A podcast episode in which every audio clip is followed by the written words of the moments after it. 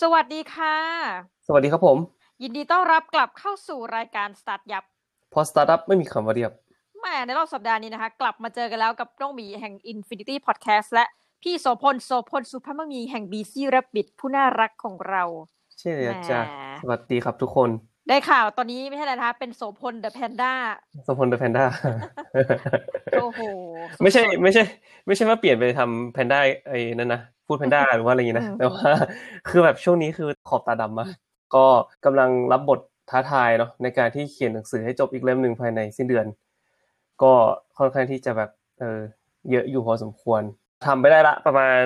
15%ก็ถือว่าตามเป้าที่วางไว้ อาทิตย์หน้าก็มีพิชชิ่งของมานี่มังกร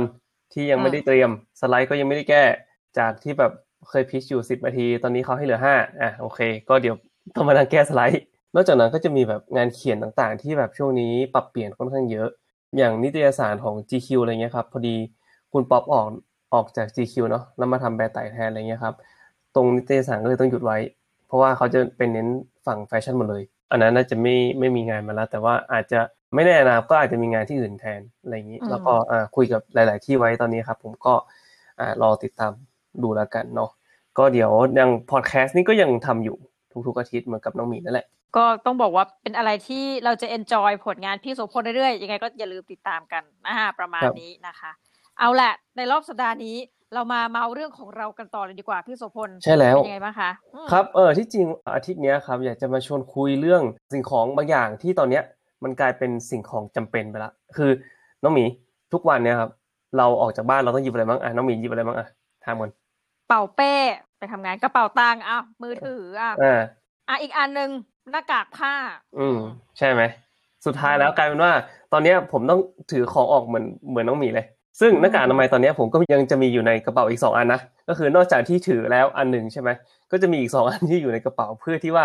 เผื่อลืมหรือว่าเผื่อหายหรือว่าอะไรเงี้ยครับผมอืมซึ่งอะผมก็จะแบบเออเสียบไว้ในกระเป๋าอีกสองอัน มันเป็นเหมือนคล้ายๆกับแบบสิ่งของที่ เราต้องใช้ในชีวิตประจำวันไปแล้วอะทุกครั้งที่เข้าห้าง ทุกครั้งที่แบบไปเซเว่นหรือว่าทุกครั้งที่ออกไปข้างนอกอะไรเงี้ยครับนอกจากถ้าสมมติว่าผมขับรถผมก็จะไม่ใส่นะแต่ว่า พอลงจากรถปุ๊บอะเราก็จะเหมือนคล้ายออโตเมติกเลยตอนเนี้ยก็คือแบบควานหาหน้ากากอนามัยแล้วก็หยิบมาใส่ อืม ตลอด เพราะฉะนั้นเนี่ยเออมันกลายเป็นสิ่งที่เราขาดไม่ได้ไปแล้วเนาะวันนั้นวันก่อนผมเพิ่งคุยกับน้องคนหนึ่งจากมอชอนี่แหละ พอดีน้องกำลังจะทำสตาร์ทอัพของตัวเอง เพิ่งจบเนาะแล้วก็น้องก็เลยมานั่งคุยด้วยเมื่ออาทิตย์ก่อน เป็นไอเดียในการทำสตาร์ทอัพที่เกี่ยวกับหน้ากากอนามัย แล้วผมก็เลยเอ้ยรู้สึกสนใจว่าที่จริงแล้วอะตัวหน้ากากอนามัยเองอะครับ มันมันมีโอกาสไปต่อได้ไหม หลังจากที่ถ้าสมมติอะโควิดหายไป หรือว่าแบบวัคซีนมีทั่วถึงแล้ว ถามว่าเรายังจำเป็นที่จะต้อง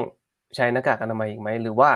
มันยังตลาดมันยังจะไปต่อได้อีกไหมเออวันนี้ครับก็เลยจะมาชวนคุยเรื่องประเด็นนี้ครับผมอะอะน้องหมีคิดว่าไง มีแค่สองทางแหละ คือคนยังใช้ต่อกับคนเลิกใช้ แต่เราคิดว่าสมมุตินะ พี่ตุพลมันกลายเป็น new normal ตอนนี้เนี่ยเอออะไรถึงแม้จะมียารักษาไวรัสอย่างเงี้ยเราเชื่อว่าคนอาจจะมีความหวาดระแวงเออแล้วก็ในหลายพฤติกรรมอื่นที่แต่ก้อนนะพี่เราไม่เคยใช้หน้ากากอนามัย ทีนี้ถ้าเกิดเดินเข้าโรงพยาบาลในอนาคตเนอะอืมต้องใส่หน้ากากอนามัยหรือไปในที่สุ่มเสี่ยง เอาแล้วอย่าลืมตอนนี้มันนอกจากเราจะใช้เพื่อการปกป้องเรื่องของโรคภัยเนาะเดี๋ยวอย่างภาคเหนือเองหรือว่ากรุงเทพเนี่ยก็มีหมอกควันอ้าวมันก็มีให้ใช้เรื่อยๆนะอืมในอนาคต อืมใช่ครับ ก็อันนี้แหละ ช่วงก่อนที่จะมีโควิดเนี่ยเนาะไอตัวตลาดหน้ากากอนามัยเนี่ยมีมูลค่าอยู่ที่ประมาณ 34,000 ล้านเหรียญทั่วโลกเลยนะภายในปี 2011 มีมูลค่าอยู่ประมาณ 90,000 ล้านเหรียญ คือเติบโตโอ้โหขึ้นมาประมาณ3เท่าเนาะเติบโตแบบเยอะมากอะครับประมาณ167%อะไรเงี้ยครับการเติบโตเนี่ยมันก็ทำให้เห็นแล้วว่า เออที่จริงอะไอตลาดที่ตลาดที่น่าสนใจถ้าสมมติว่าใครอยากจะทำสตาร์ทอัพหรือว่าอะไรหรือว่าอะไรอย่างนี้นะในจังหวะนี้ชั่วโมงนี้นะแล้วมีไอเดียดีๆ เกี่ยวกับการทำหน้ากากอนามัยเนี่ยอาจจะลองดูก็ได้ คือแบบมันเป็นตลาดที่ยังเติบโตอยู่นะที่เขาบอกเนาะมันมีความเติบโตที่เป็นไปได้ เพราะว่าอย่างแรกเลยอะครับ ตอนเนี้ยวัคซีนมันยัง อย่างที่เราเห็นเนาะวัคซีนหนึ่งเรายังไม่รู้เลยว่าผลข้างเคียงมันจะเป็นยังไงเนาะสองถามว่าจะทั่วถึงหรือว่าแบบจะถึงเราเมื่อไหร่ อันนี้เราก็ยังตอบไม่ได้ใช่ไหมแบบกลางปีปีหน้าหรือว่าอะไรเงี้ยครับต้นปีหน้าหรือว่าอะไรเงี้ยเราไม่มีทางรู้ได้ เพราะฉะนั้นเนี่ยเขาก็เลยบอกว่าไอ้จากบทความที่ไปอ่านมาหรือว่าจากหลาย ๆ ที่ที่ไปอ่านมาเนี่ยเขาก็ยังบอกว่ามีโอกาสที่จะเติบโตได้อยู่ภายในปีนี้เนาะหรือว่าไปปีนี้หรือว่าสองปีข้างหน้า เพราะฉะนั้นเนี่ยมันเป็นมันเป็นเหมือนคล้ายๆแบบผลประโยชน์ที่แบบ หลาย ๆ แบรนด์หรือว่าหลาย ๆ ธุรกิจอะตอนเนี้ยฉกฉวยกันมากขึ้นอะไรเงี้ยครับทั้งแบรนด์เล็กแบรนด์ใหญ่ น้องหมีไปเดินห้างหรือว่าน้องหมีไปเดิน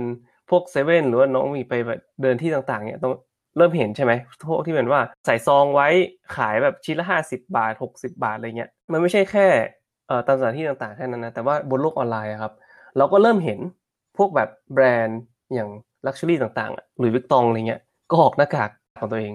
เราก็จะเห็นพวกแบบแบรนด์สินค้าแบรนด์เสื้อผ้าต่างๆเนี่ยออกมาออกไอตัวเนี้ยมาหน้ากากอนามัยเนี่ยเพื่อให้คนใส่ มันกลายเป็นว่าจากสินค้าที่มีไว้เพื่อป้องกันโรคภัยอะป้องกันไอ้พวกไวรัสตรงนี้ครับมันกลายเป็นสินค้าแบบแฟชั่น และอีกอย่างหนึ่งต่อมาคือพอเป็นสินค้าแฟชั่นปุ๊บเหมือนคล้ายๆกับว่า พอคนเห็นอันเนี้ยแล้วมันใส่แล้วดูดีอะคือ อย่างของหลุยส์วิตตองเนี้ยทำออกมาเนี่ย คือคนก็จะรู้ว่ามันเป็นหลุยส์วิตตองถูกปะเออแล้วเราก็เห็นแล้วก็แบบเฮ้ยสวยดีว่ะอะไรเงี้ยครับแล้วคนก็จะแบบรู้สึกว่ามันเท่จังไปซื้อใส่บ้างอันเนี้ยหรือไม่ก็แบบอย่างของยูนิโคอะไรเงี้ยที่ผมไปซื้อมาเนาะก็รู้สึกว่าเออมันก็ใส่สบายดี แล้วก็รู้สึกว่าเอ้ยใส่แล้วก็ไม่ได้แบบทำให้รู้สึกอึดอัดอะไรเงี้ยครับเวลาใส่ก็ไม่ได้รู้สึกว่าเฮ้ยมันมันทำให้ชีวิตลำบากขึ้น ก็ใส่ปกติ เวลาออกไปข้างนอกก็แน่นอนว่าอะการฝุ่นได้นู่นนั่นนี่อะไรเงี้ยแต่ว่าเมื่อกลายเป็นว่าพอใส่แล้วเราก็รู้สึก ไม่ได้แตกต่างไปจากเดิมเนาะแล้วก็พอดูกระจกหรือว่าดูอะไรเงี้ยมันก็ไม่ได้แบบรู้สึกว่าให้ตัวเองแบบขี้เหร่หรือว่าอะไรเงี้ยมันก็ใส่แล้วก็เออก็กลายเป็นแฟชั่นอย่างหนึ่งใช่ไหมหรือก็อย่างแบรนด์ต่างๆครับอย่าง Uber Eats หรือว่า Just Eat อะไรเงี้ยครับเขาก็เอาพวกหน้ากากเหล่านี้ครับมาให้พนักงานใส่เป็นการโปรโมทแบรนด์ไปด้วยในตัว ถ้าสมมติน้องหมีเข้าไปดูบริษัทหนึ่งนะชื่อว่า Razer Razer เนี่ยทำพวกเมาส์คีย์บอร์ดต่างๆครับผมที่เป็นพวกแบบของ gaming อะต้องมีเคยเห็นได้ยินปะ ที่มันสัญลักษณ์มันเหมือนงูสีเขียวๆอะเออเคยเห็นใช่ไหมโอเค Razer เนี่ยก็ทำ smart mask ขึ้นมาอันหนึ่งแล้วก็กลายเป็นว่าตอนเนี้ยไอตัว smart mask เนี่ยมันก็คือแบบทำมาจากพลาสติกรีไซเคิลเนาะป้องกันไอตัวเนี้ยครับได้แบบในระดับ N95 ครับ มีรูระบายอากาศทางด้านในและด้านนอกนะเป็นพลาสติกใส เพราะว่าปัญหาอย่างหนึ่งของคนที่ใส่ใส่หน้ากากก็คืออะไรรู้ปะก็คือแบบมองไม่เห็นเวลาแบบพูดอะไรกันถูกไหมจะยิ้มหรือว่าอะไรเงี้ยมองไม่เห็นเราก็เลยทำเป็นแบบใสเลย แล้วก็ทำข้างบนตรงขอบจมูกอะครับ เป็นซิลิโคน ก็คือแบบมันจะไม่กด ไม่กดตรงจมูกอะไอสายคล้องหูแบบปรับได้ ยาวสั้นได้อะไรเงี้ยครับ ผม แล้วก็อีกอย่างหนึ่งอะเขาทำไอตัวที่มันเป็นวาล์วอะครับ มันมีไมโครโฟนชิปฝังอยู่ตรงนั้น ก็คือว่าเวลาพูดอะ มันจะไม่มัมโบละมันจะไม่รู้สึกว่าแบบเฮ้ยเสียงอยู่ในลำคอ หรือว่าเสียงอยู่ในหน้ากากอะคือเสียงชัดอะคือแบบพูดแล้วแบบเหมือนคล้ายๆพูดแบบปกติเลยอะแล้วก็ ไอ้ขอบขอบมันอะเรืองแสงได้มะหมีคือแบบว่าเรืองแสงได้คือแบบอารมณ์เหมือนเออ แบบเดินกลางคืนแล้วแบบเผื่อเดินกลางคืนอะไรอย่างนี้นะเขาก็บอกรู้สึกอะเผื่อเดินกลางคืนแล้วก็มันเหมือนคล้ายๆแบบตัว reflector ครับคือแบบเรืองแสงให้คนอื่นเห็นได้อะไรเงี้ยครับรถจะได้ไม่ชนนี่ใช่ปะข้างในอะไม่พอข้างในมีไอตัว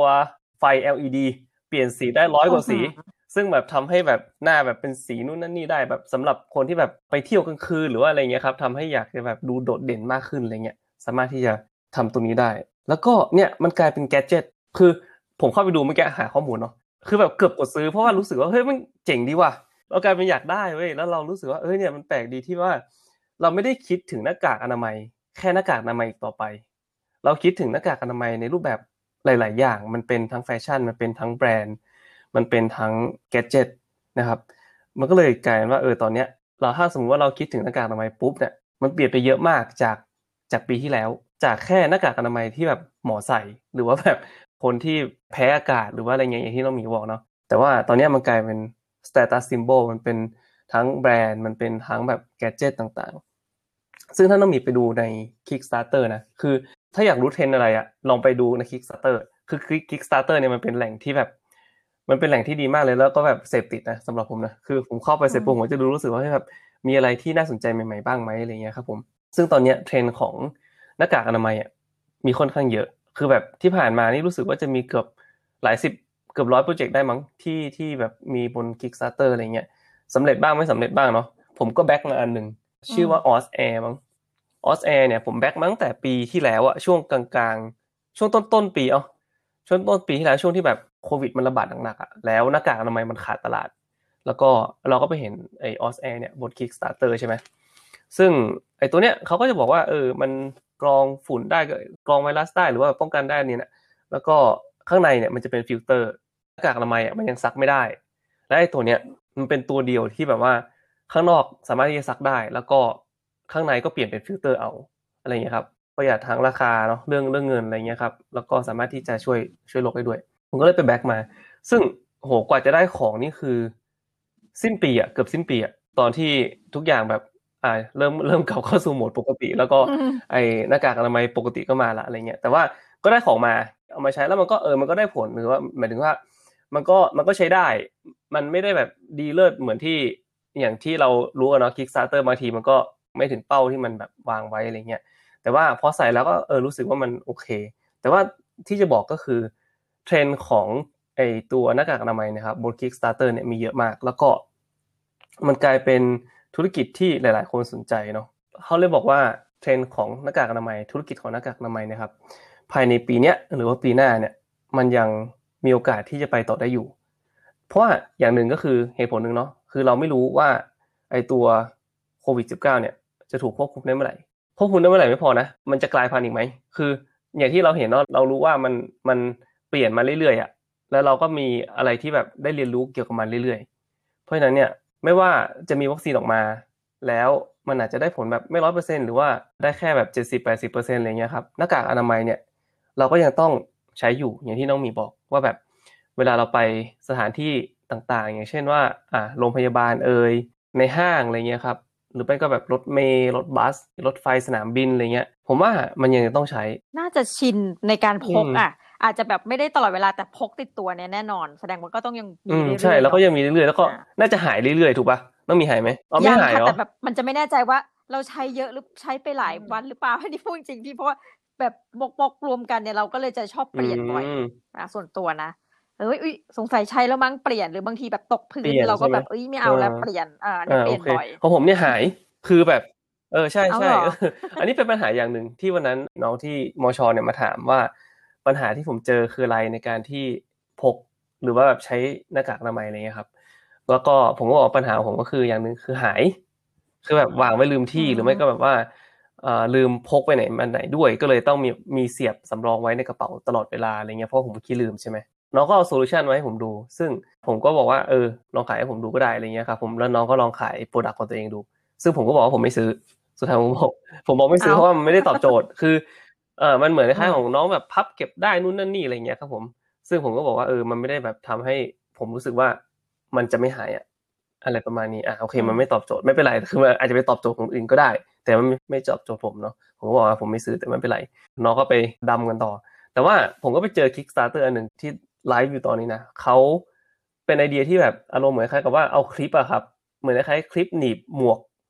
แล้วเอาหน้ากากอนามัยอะครับ ไปติดกับคลิปตรงเนี้ยหมวกหมวกแก๊ปทั่วไปเนี่ยนะครับ แล้วก็เอาอืมนิเอาคลิปตัวเนี้ยไปหนีบตรงที่เป็นหูคล้องอะครับ ผม แล้วก็หลังจากนั้นเนี่ย เวลาเราจะเก็บหน้ากากอนามัยก็คือเก็บขึ้นไปข้างบน เก็บไว้ใต้หมวกอ่าซึ่งเวลาจะดึงลงมาก็คือดึงมาจากใต้หมวกแล้วก็มาปิดปิดจมูกเลย อะไรประมาณเนี้ยมันเหมือนคล้ายๆกับว่าพยายามทำให้เราพกหน้ากากอนามัยไปได้ทุกที่ โดยที่เราไม่ลืมสำหรับคนที่ใส่หมวก ผมก็บอกเฮ้ยแม่งแบบ เกือบได้ละ เกือบได้ละ เพราะว่าแต่ว่าผมไม่ใส่หมวกก็เลยเออก็เลยยังไม่แบกอืมอะไรประมาณนี้เนี่ยแหละ คือผมยังเชื่อว่าธุรกิจมันอะยังไปได้ แล้วก็ไอในอนาคตต่อไปอีกปีสองปีเนี่ยไม่ว่าไอตัวโควิด -19 เนี่ยจะหายไป หรือไม่ก็ตามนะผมยังผมยังเชื่อว่ามันยังมีตลาดอยู่ ถึงแม้ว่าตอนที่โควิด -19 ถูกรักษาไปแล้วเนี่ยเซลล์ของมันอะมูลค่าตลาดของมันอะมันน่าจะ drop เนาะอันนี้คือความเป็นจริงของมันเนาะอืมก็คือมันน่าจะ drop แหละ เพียงแต่ว่ามัน drop ลงไปอะมันอาจจะไม่ได้แบบ drop ลงไปมาก แล้วก็อ่าความเป็นแฟชั่นของมันหรือว่าการเป็นอ่าการเป็นแบรนด์ของสิ่งเหล่าเนี้ยในเมื่อหลังจากที่เขาพัฒนามาแล้วเนี่ยแล้วมันใช้ได้จริง ๆ ในชีวิตประจำวันอะแล้วมันป้องกัน การแพร่กระจายของเชื้อโรคได้จริง ๆ เนาะผมว่าต่อไปอะครับมันอาจจะมีกฎในสนามบินหรือว่าอะไรเงี้ยครับ ให้คนใส่แมสคือถึงแม้ว่าจะไม่มีโรคระบาดหรือว่าอะไรแล้วนะ อ่า มันอาจจะมีกฎอืมที่แบบว่า เออเข้าสถานที่ที่แบบมีคนเยอะๆคุณต้องใส่แมสนะ เพื่อที่จะป้องกันไม่ให้มันเกิดสิ่งเหล่าเนี้ยขึ้นอีกครั้งอะไรเงี้ยครับผมถ้าสรุปก็คือว่าเป็นไปได้ว่าตลาดจะไปต่อ เพียงแต่ว่ามันอาจจะ drop ลง แต่ว่ามันอาจจะเปลี่ยนไปในรูปแบบที่ว่าจะไม่ใช่แค่ป้องกันการระบาดของโรคละ แต่ว่ามันจะเป็นไปในรูปแบบของแฟชั่น เป็นรูปแบบของแบรนด์ แล้วก็เป็นในรูปแบบของ gadget ที่เราน่าจะเห็นการพัฒนาของหน้ากากอนามัยต่อจากนี้ครับผมนะคะก็แหมสำหรับใครที่คิดว่าจะลงทุนนะตอนนี้อย่างที่บอกมีสตาร์ทอัพไทยเริ่มแบบหันใช่มาใช่เริ่มมองๆว่าจะเริ่มทำหน้ากากแล้วนะคะแสดงว่าอันนี้ก็เป็นเหมือนขั้นกว่านั่นแหละเพราะว่าจากเดิมที่เราใช้ก็คือเป็นหน้ากากทั่วไปอะถ้าเราจำได้นะ แต่เดิมใช้หน้ากากทั่วไป แล้วก็หลายคนเริ่ม up มาเป็นใช่มีหน้ากากผ้า เริ่มมีหน้ากากแฟชั่น ตอนนี้เราจะพูดถึงเรื่องของเออเทคโนโลยีเนาะแล้วกลายเป็นเรื่องของสตาร์ทอัพเดี๋ยวยังไงได้ติดตามดูต่อไปว่าในอนาคตเป็นอย่างไรนะสำหรับเราก็ขอยืนเกาะข้างสนามดูเราแล้วคกังนเราคงไม่ออกไปทำเอง แต่ว่าเราน่าจะเห็นอะไรที่ที่แบบน่าสนใจอะอืมต่อจากนี้แล้วกันเออในรูปแบบของเนอะหน้ากากอนามัยคือ เราเห็นหลายที่เนาะที่แบบพยายามจะทำปะน้องหมีที่แบบบางคนก็แบบว่าทำเป็นใสๆครอบทั้งคอรวบไปข้างหลังเลยอะไรเงี้ยคือแบบเราเห็นหลาย ๆที่อะไรเงี้ย ซึ่งผมเชื่อว่ามันก็คงแบบ มันคงมีโปรโตไทป์ออกมาหลาย ๆ อันเนาะแต่ว่าจะสักเซสไหมอืมก็ต้องรอดู อ่า ติดตามตอนต่อไปอือฮึใช้คำนี้นะคะแหมสำหรับวันนี้ต้องขอขอบพระคุณทุกท่านมากเลยนะคะ ที่ฟังเรากันจนจบรายการนะแล้วในสัปดาห์หน้าเนี่ย เราจะนำเรื่องราวเกี่ยวกับอะไรนะเนี่ยแน่นอนว่าเกี่ยวกับสตาร์ทอัพเนี่ยมาพบกับท่านใหม่ในรอบวันเสาร์หน้านะคะสำหรับวันนี้น้องหมีและพี่โสพลต้องขอลาทุกท่านไปก่อนนะคะ สวัสดีครับผมค่ะ